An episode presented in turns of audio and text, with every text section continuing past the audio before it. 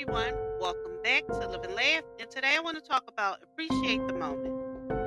For every day that you wake, be unbelievably grateful because somewhere there's someone else who will not.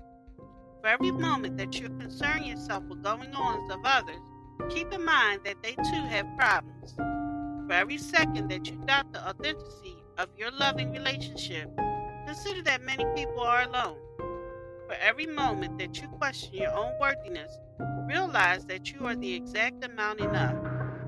Appreciate the beauty in everything, knowing that the one day it will be long gone. Thank you for listening. If you know anyone that can benefit from this, please go ahead and share it.